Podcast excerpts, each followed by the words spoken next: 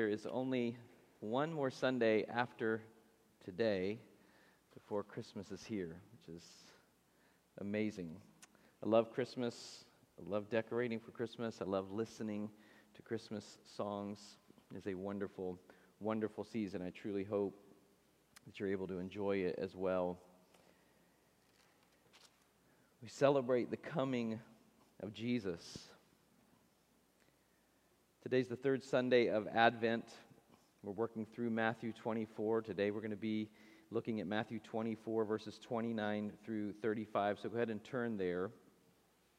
As you know, if you've been here the last two weeks or listened online, this chapter addresses things that happen at different times.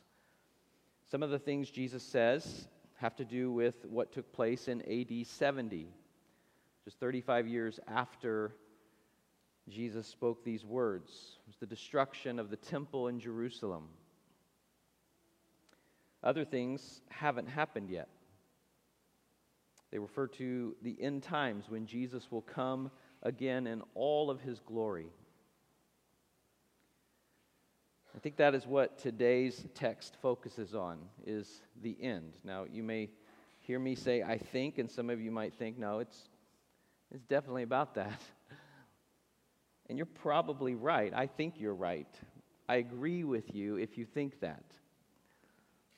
That's why I'm approaching it that way. That's why I'm preaching it that way. But it's also good for us to know there are many, many others who disagree, who see this text as AD 70, as being fulfilled in AD 70.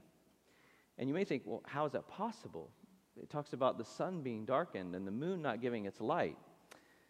And the reason for that is we have texts like Isaiah 13, 9 and 10. Behold, the day of the Lord comes, cruel, with wrath and fierce anger, to make the land a desolation and destroy its sinners from it. For the stars of the heavens and their constellations will not give their light.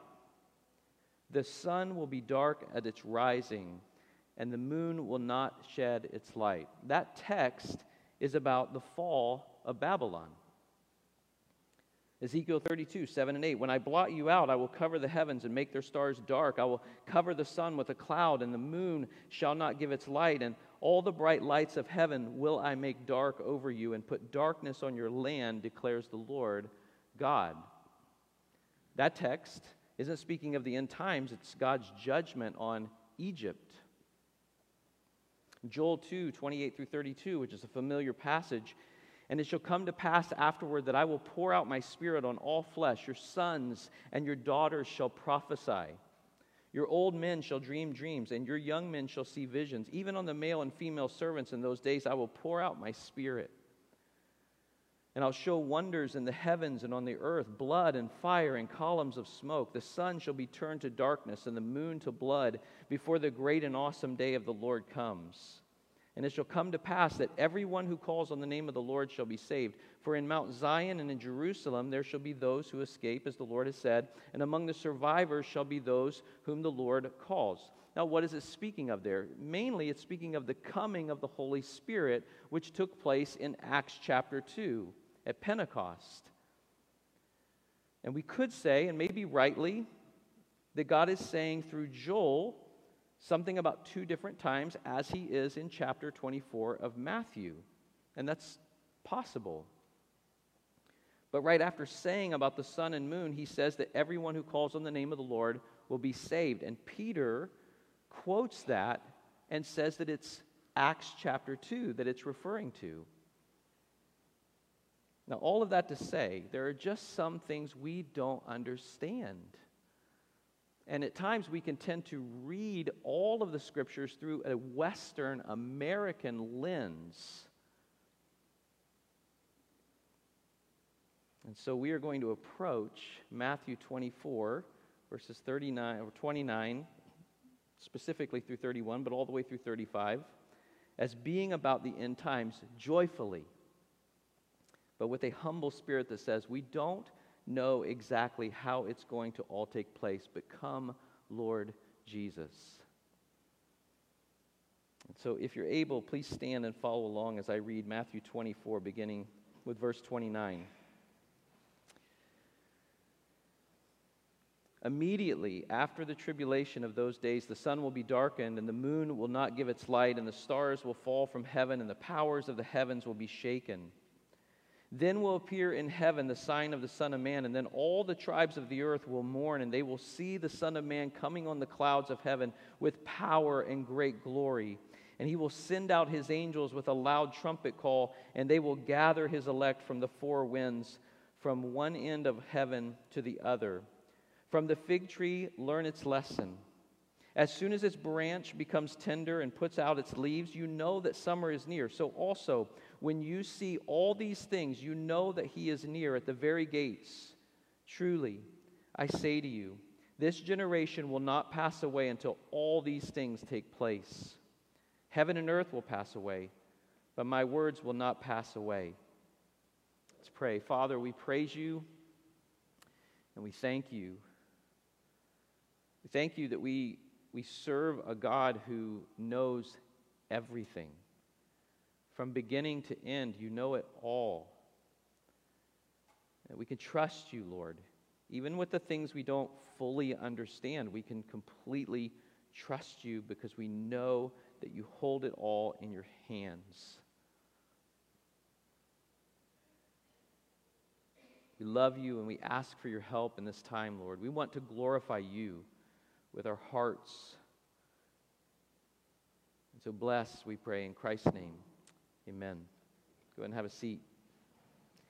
I want to repeat what I said before reading the text. We're going to approach this joyfully. Our theme for Advent this morning is joy. Joy to the world. The Lord has come. Let earth receive her King. Her King. One thing we're going to see from the text today is that the coming of Jesus is the coming of joy. This text and the thought of Jesus returning should bring joy to all of us who are in Christ. If we are in Christ and we truly understand the nature of God and the gospel of Jesus, we have no reason to not rejoice at the thought of his coming. One reason that we rejoice, that we see in the text today, is that his coming will be obvious. I've mentioned that a few times in the last weeks. We might not understand everything about it. We might not know the timeline correctly, but we can know this He's not going to hide it. And it will be joy for those who know Him. Just look at the things he mentions here in the text, beginning with verse 29. Immediately after the tribulation of those days, the sun will be darkened, and the moon will not give its light and the stars will fall from heaven, and the powers of the heavens will be shaken. I read that and I think, my goodness, what in the world is that going to be like? Is this a literal thing? Is it like Old Testament speaks in a way describing horrible things? Possibly. Luke writes this in Luke 21, 25, and 26, verses 25 and 26. And there will be signs in heaven and moon and stars, and on the earth the stress of nations in perplexity because of the roaring of the sea and the waves, people fainting with fear and with foreboding of what is coming on the world, for the powers of the heavens will be shaken. It is going to be crazy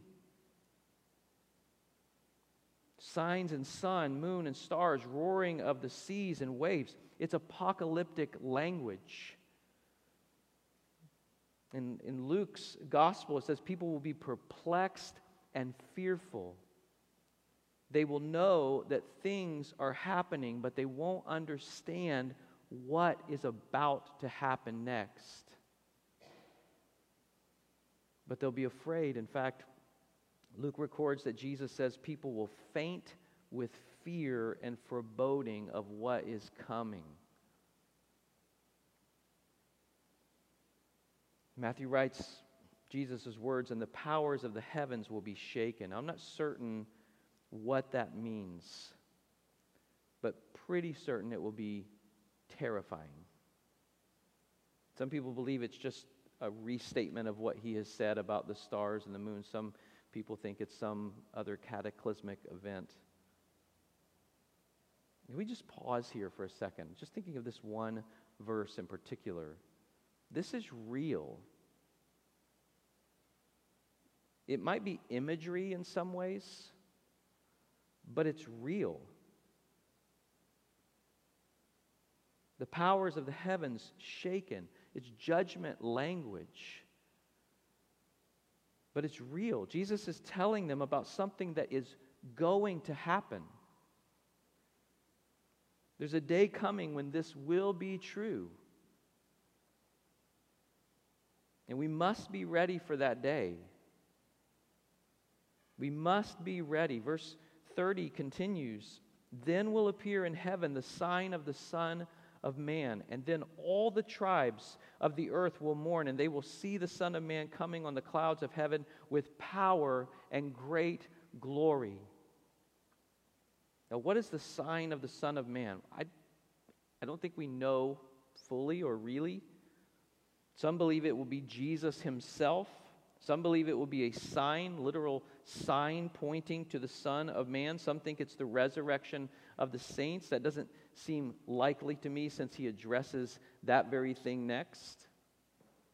Whatever it is, it's going to cause people on earth to mourn. Again, it's not hidden. All the tribes of the earth, it says, will mourn. Those who don't love Jesus, those who don't love his coming, will mourn. And whatever it is, what follows that mourning will be magnificent for those who love the Lord. And I want to pause here again. That doesn't mean that I'm saying that if that happened today, I would be fearless. I have no idea.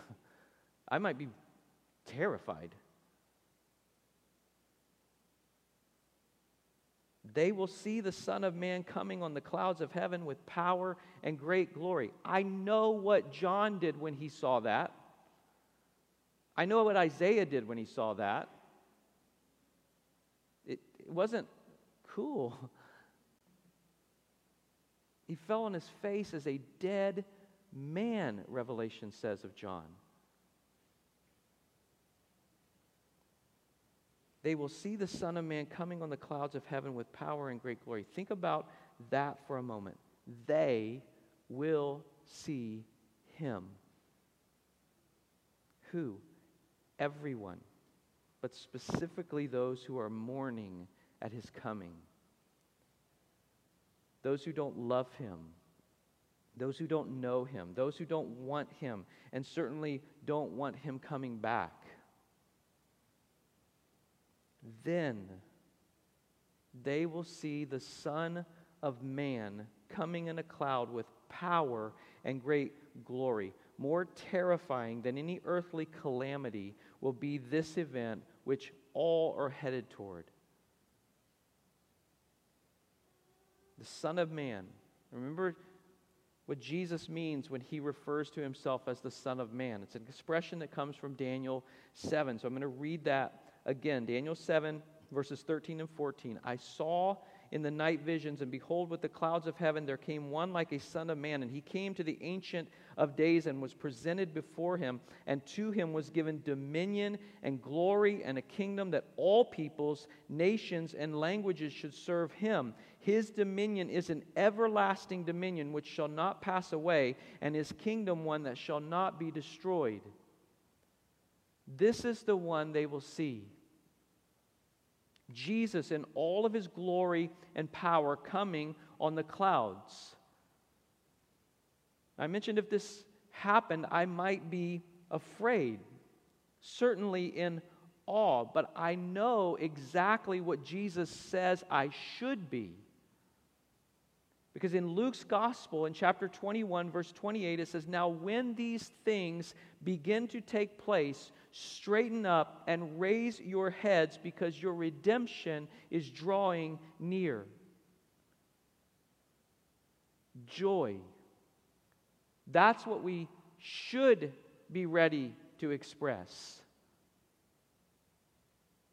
Not all of those who see will be terrified. He says to those who trust in him concerning the things that point to his coming, the things that make the world faint in fear when you see them. Straighten up, raise your heads, because your redemption is drawing near.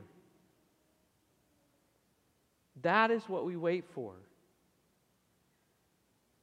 Why should we rejoice? Why raise our heads? Verse 31 And he will send out his angels with a loud trumpet call, and they will gather his elect from the four winds, from one end of heaven to the other. This is about those who are in Christ. This is about the church.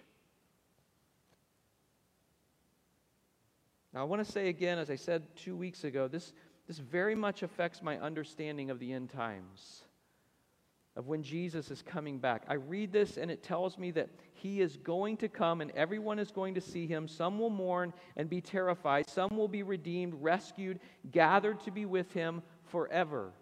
So it very much affects how I interpret end times texts. Some don't see it that way. And we will, if we are in Christ, worship together at his feet and won't care one bit about who was right and who was wrong.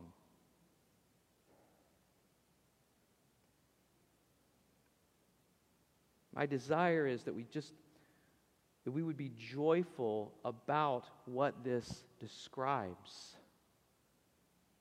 He is going to gather his church. He's going to send his angels to gather his people from every tribe, every corner of the earth.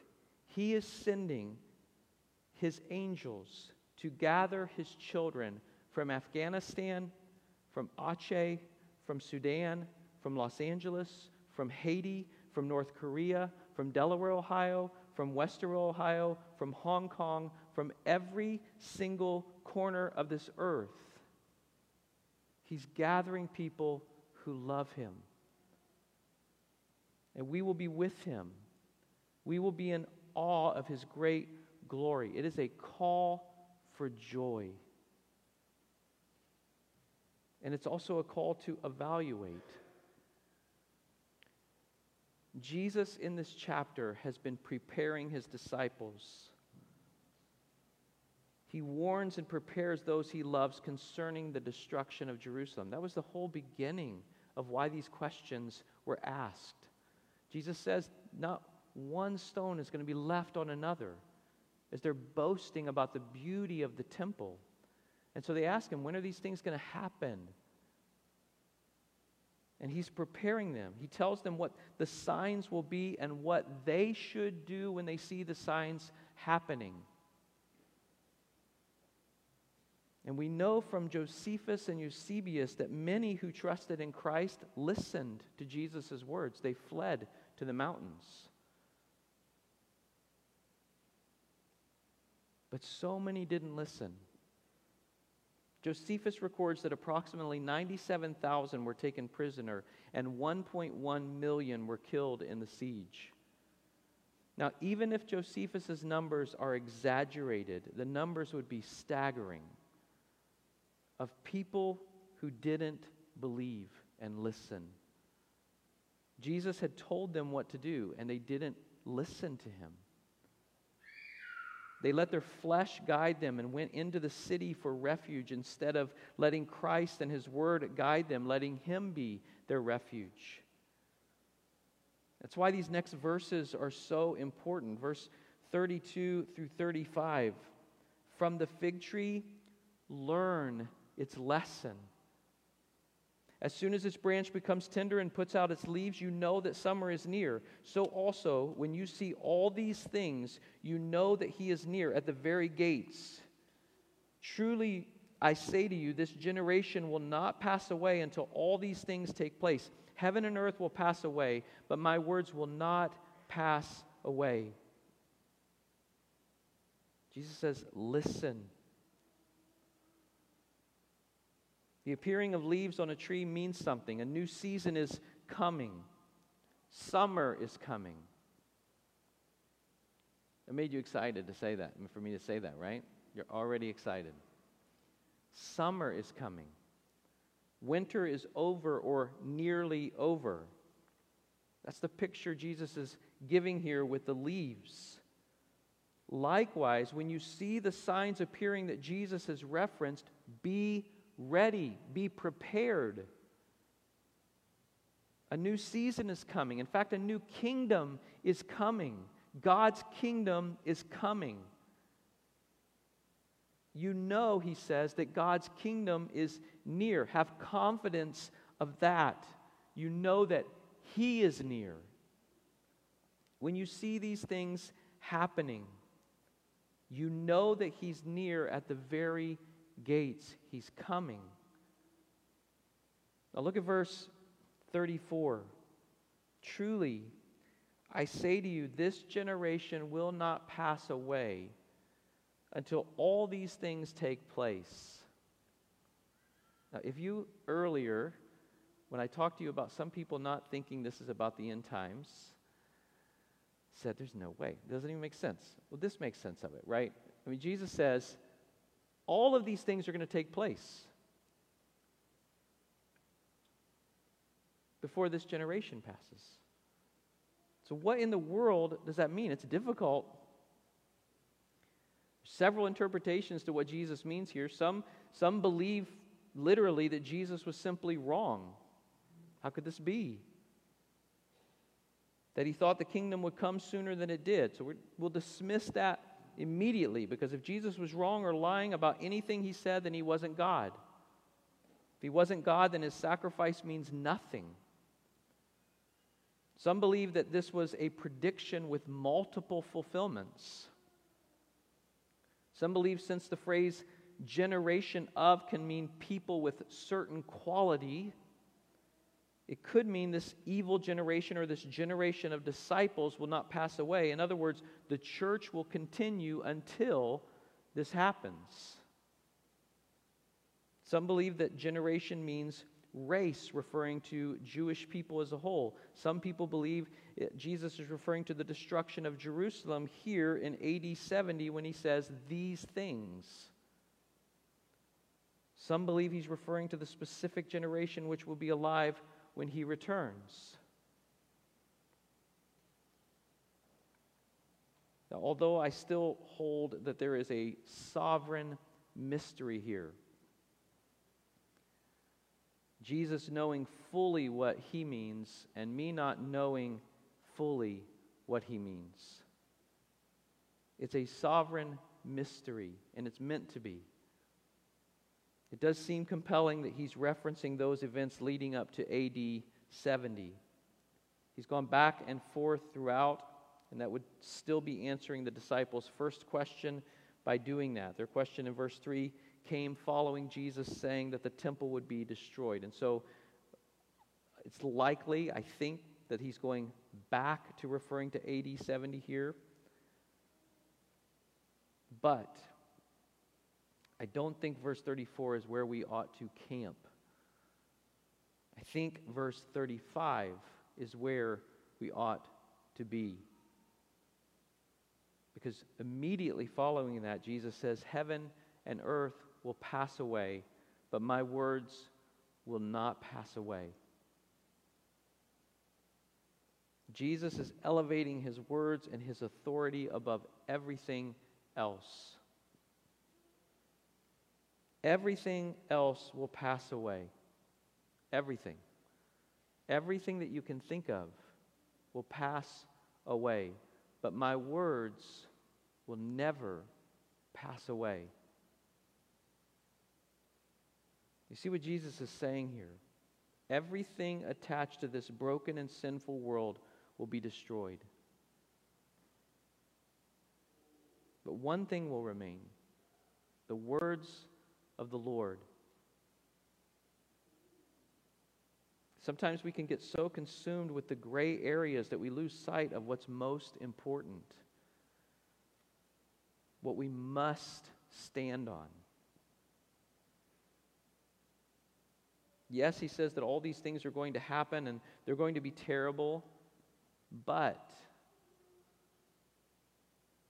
I'm the Lord of lords and I'm the King of kings, and I have authority over everything, and my word will stand.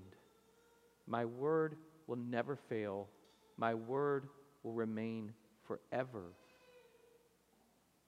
That is a joy filled thought. You may be someone who, when, when end times are discussed, or you read things about end times, texts about end times, articles about end times, it freaks you out. And it's confusing. You don't know what to think about it, and which side to believe, and which camp to be in. Be in verse 35 camp. All these things are going to take place. Whether you understand how or not, they're all going to take place. But my word will last forever. You can trust in my word. As we approach Christmas, as we continue through Advent, we have so much reason to rejoice. There are trials, there's tribulation. Even now, you may be in the midst of a really difficult time.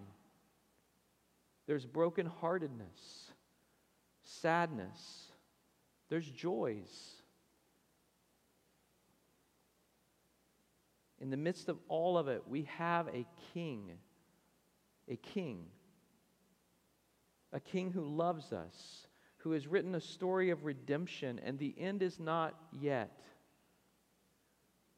But when it comes, it will only be joy for those who know and love him. And we will be with him forever. With him. Each and every time we take the Lord's Supper, we're remembering that and announcing that. We're proclaiming that Jesus' death was enough, that he did something, that he made all of these things true,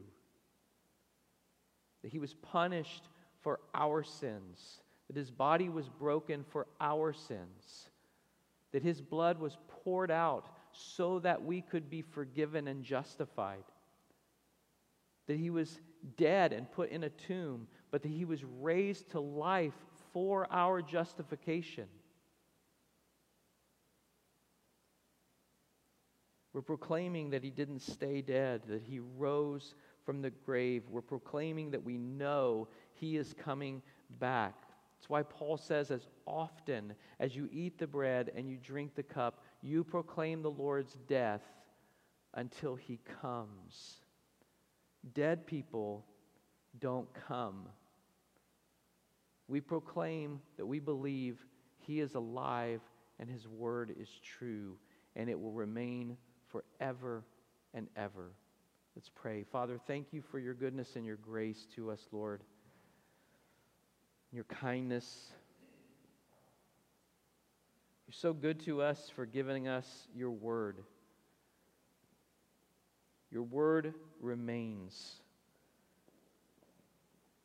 Our doubts, our fears, our concerns, all of those things are going to pass away. Your word that is trustworthy, that never fails, will never, ever end, will never pass away. So, Father, help us even in this time to rejoice, to rejoice as we take the bread and rejoice as we take the cup, remembering that you accomplished something significant. So significant that we can read a text like this today and all of the things that are ahead of us coming in the future, whether we're alive for them or not. That your death was significant to bring hope and joy. That your resurrection was powerful to bring justification and life. We praise you and we thank you, Jesus. We ask for your help as we remember together today. In Christ's name, amen.